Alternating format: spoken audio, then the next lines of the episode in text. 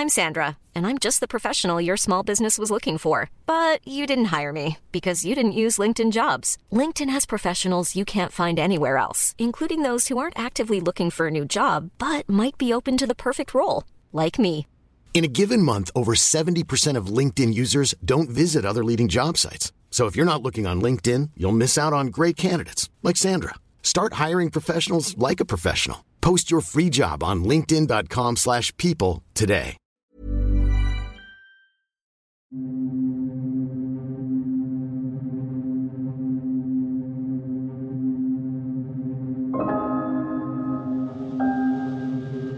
Welcome to Fearful, the podcast that takes you on a thrilling journey through the world of mysteries, paranormal phenomena, and all things terrifying. We will explore eerie tales of haunted places, unsolved crime, inexplicable events, and supernatural encounters. So embrace the fear and unravel the mysteries that lie beyond. My name is Jacko, and this is Fearful.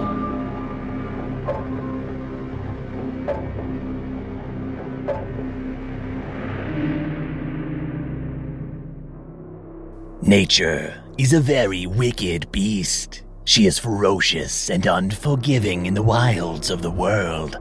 Yet, we have managed to lock ourselves away from her tight grip. But that doesn't mean we are immune to feeling her notorious wrath. When she sees so fit, she rears her head and bares her teeth in our direction. It can be in many forms hurricanes, earthquakes, freezing temperatures, animal attacks, or a venomous sting. Our walls separate us from the daily struggles of nature, but they cannot protect us forever.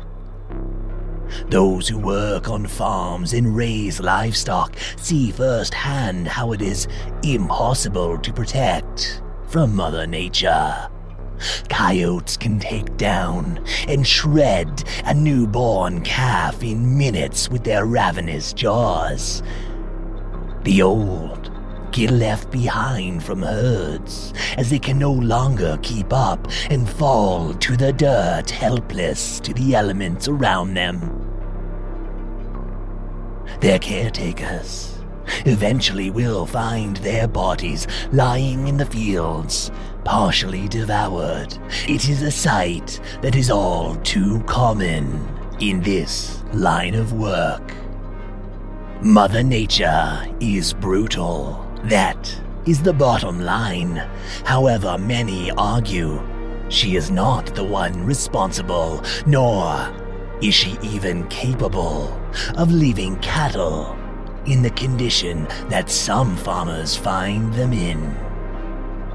Today, we are covering something that has the world divided, something that seems too impossible, but yet has in fact taken place. Some claim government involvement, some brush it off as natural, while others claim extraterrestrial involvement. This is the history of the 1970s cattle mutilation event. You see, in the 1970s, ranchers all over the country of the United States of America began reporting something strange. Now, I do want to make this very clear. This phenomenon, as you will, has been taking place globally, but in the 1970s, there seemed to be an extreme surge in reportings. Farmers and ranchers were finding their cows turning up dead. But this wasn't just the matter of deceased livestock. There was something much more strange and sinister at hand. The discovery of lifeless bovines left ranchers in shock as they stumbled upon a perplexing scene. The animals exhibited a very peculiar absence of ears, eyes, udders, anuses, sex organs, and tongues, all seemingly expertly removed with a sharp and precise instrument. Not only that, but there seemed to be no sign of blood around the bodies.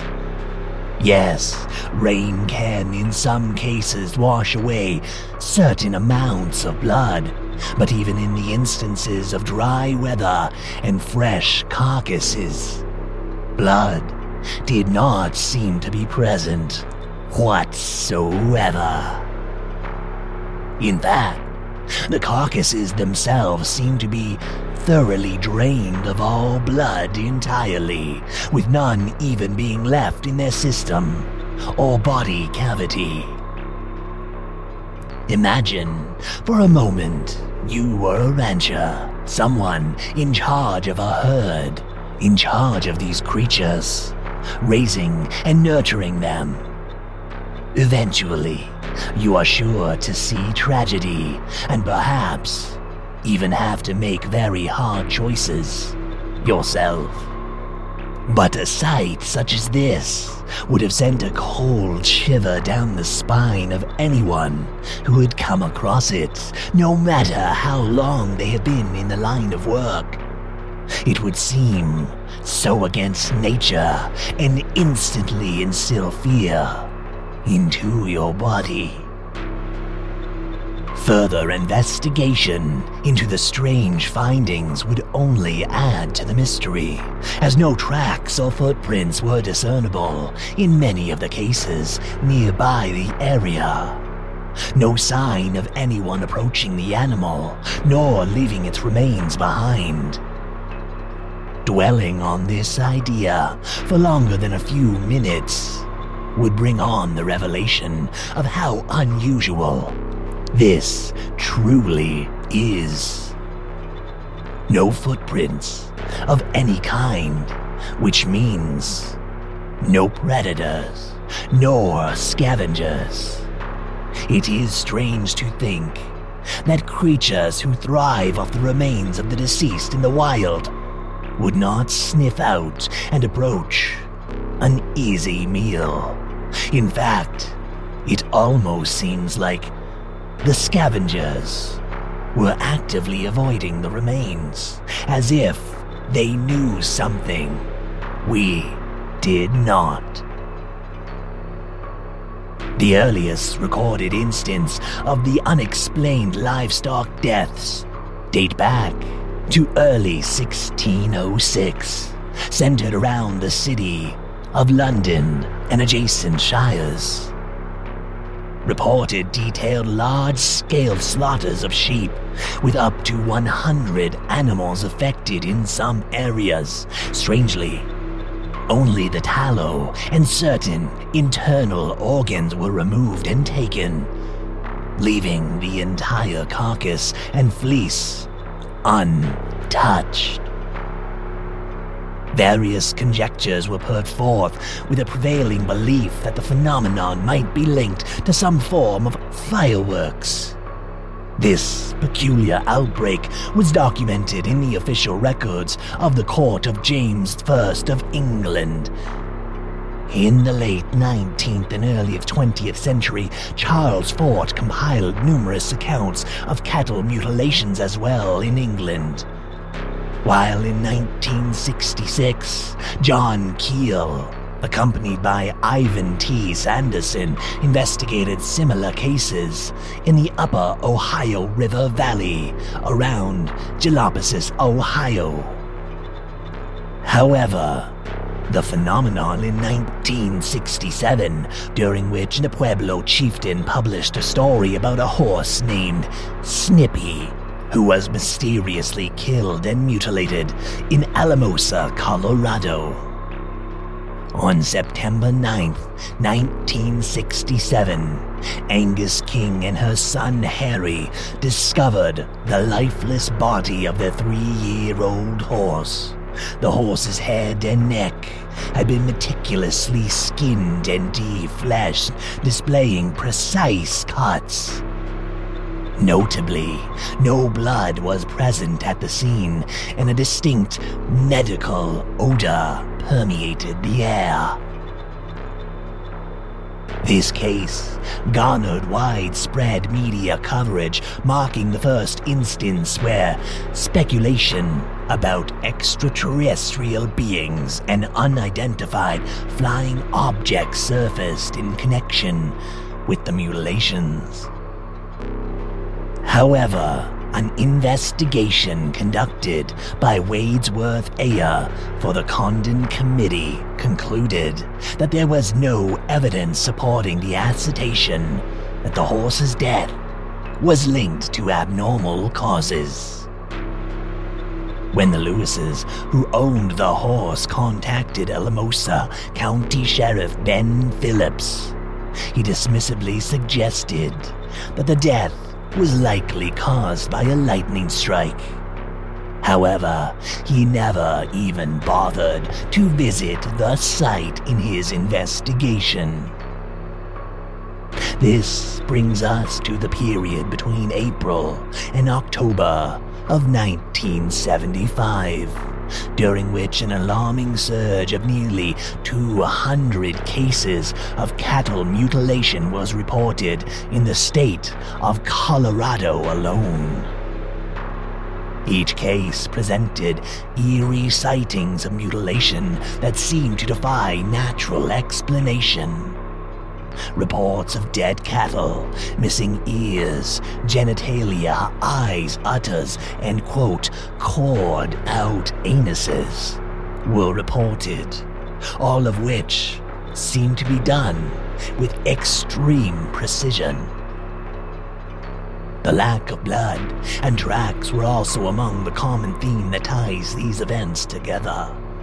Far from being relegated to tabloid sensationalism, the issue of cattle mutilation had risen to national prominence. In the midst of this, the Colorado Associated Press recognized it as the state's top story of the year.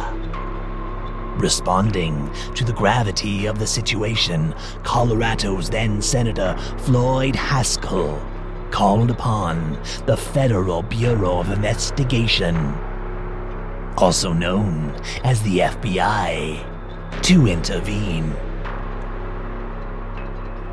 As the 1970s progressed, cases of cattle mutilation continued to proliferate across the American heartland.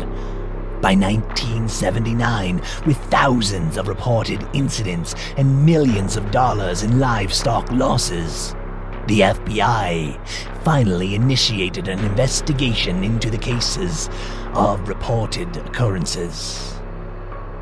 Ultimately, the FBI's inquiry sought to dispel notions of mysterious forces at play. On January 15, 1980, the Bureau officially closed that investigation, asserting in a statement that, quote, None of the reported cases have involved what appear to be mutilations by other than common predators. Despite the FBI's conclusion, many locals expressed their disbelief in the FBI's finding. After all, it's not like the FBI has ever lied to the public before or anything. Right? Sheriff George A. Yarnell of Elbert County, situated south of Denver, vehemently disagreed with the report and even went on record stating to the New York Times, quote, I've been around cattle all my life, and I can sure tell whether it's been done by a coyote or a sharp instrument. To which I believe he is right. The difference between a precise tool and a predator or scavenger is stark at best. The flesh is torn and ripped away from the carcass in random ways while another animal feeds on the remains before it. With a sharp tool, it is exactly that precise. It makes clean and clear lacerations through the muscle and through the tissue in a way that is recognizable even to an untrained eye. Think of injuries you have sustained in your life. A scraped knee, perhaps, next to a cut you may have sustained from chopping vegetables in the kitchen. One ripped your flesh, while the other sliced clean through it. As previously noted, the enigma of livestock mutilations extends beyond the confines of the 1970s and the borders of the United States. And it has persisted through even recent years with reports involving sheep, cow, or even horses being affected. While similar events and incidences occurred across various timelines, the cases from the 1970s simply garnered the most widespread attention due to the sheer number of reports. In regards to this debate surrounding the cattle mutilation, opinions generally fall into two sides those who view the phenomena as unexplained occurrences, and those who attribute them to normal cattle death, repackaged as something more mysterious. For proponents of the unexplained perspective, theories about the possible explanations have varied. Some within law enforcement communities suggest that the mutilations were a result of people engaging in peculiar quasi religious rituals. In 1980, the Royal Canadian Mounted Police, also known as the RCMP, attributed the mutilations to an unidentified cult while the Department of Criminal Investigation in Iowa asserted that Satanists were responsible. Reports from affected ranching communities often mentioned a correlation between mutilations and sightings of mysterious unmarked helicopters in the skies.